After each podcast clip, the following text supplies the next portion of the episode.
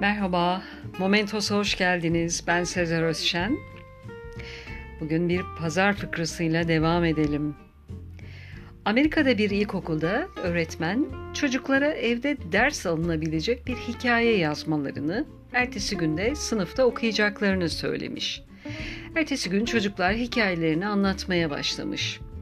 İlk sırada küçük Suzanna varmış. Başlamış anlatmaya. Bizim çiftliğimiz var. Bir gün babamla yumurtaları topladık, bir sepete koyduk. Arabayla giderken bir tümsekten geçtik. Sepet devrildi ve yumurtaların hepsi kırıldı. Öğretmen, güzel. Peki bu hikayeden alınacak ders nedir? Bütün yumurtaları aynı sepete koyma. Aferin, çok güzel. Lili, sıra sende. Küçük Lili tahtaya kalkmış ve anlatmaya başlamış.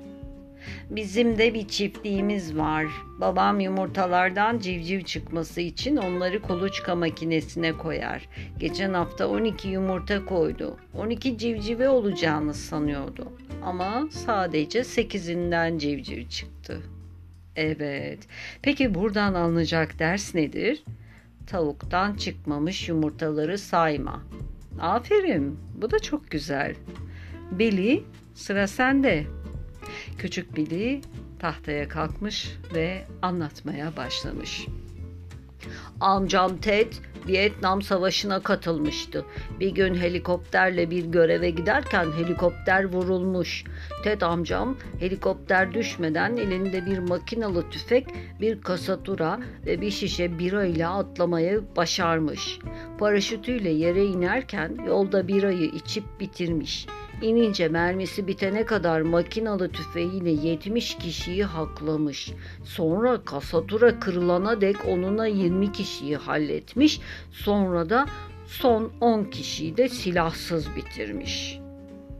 Böyle korkunç bir hikayeden alınacak ders ne olabilir sence?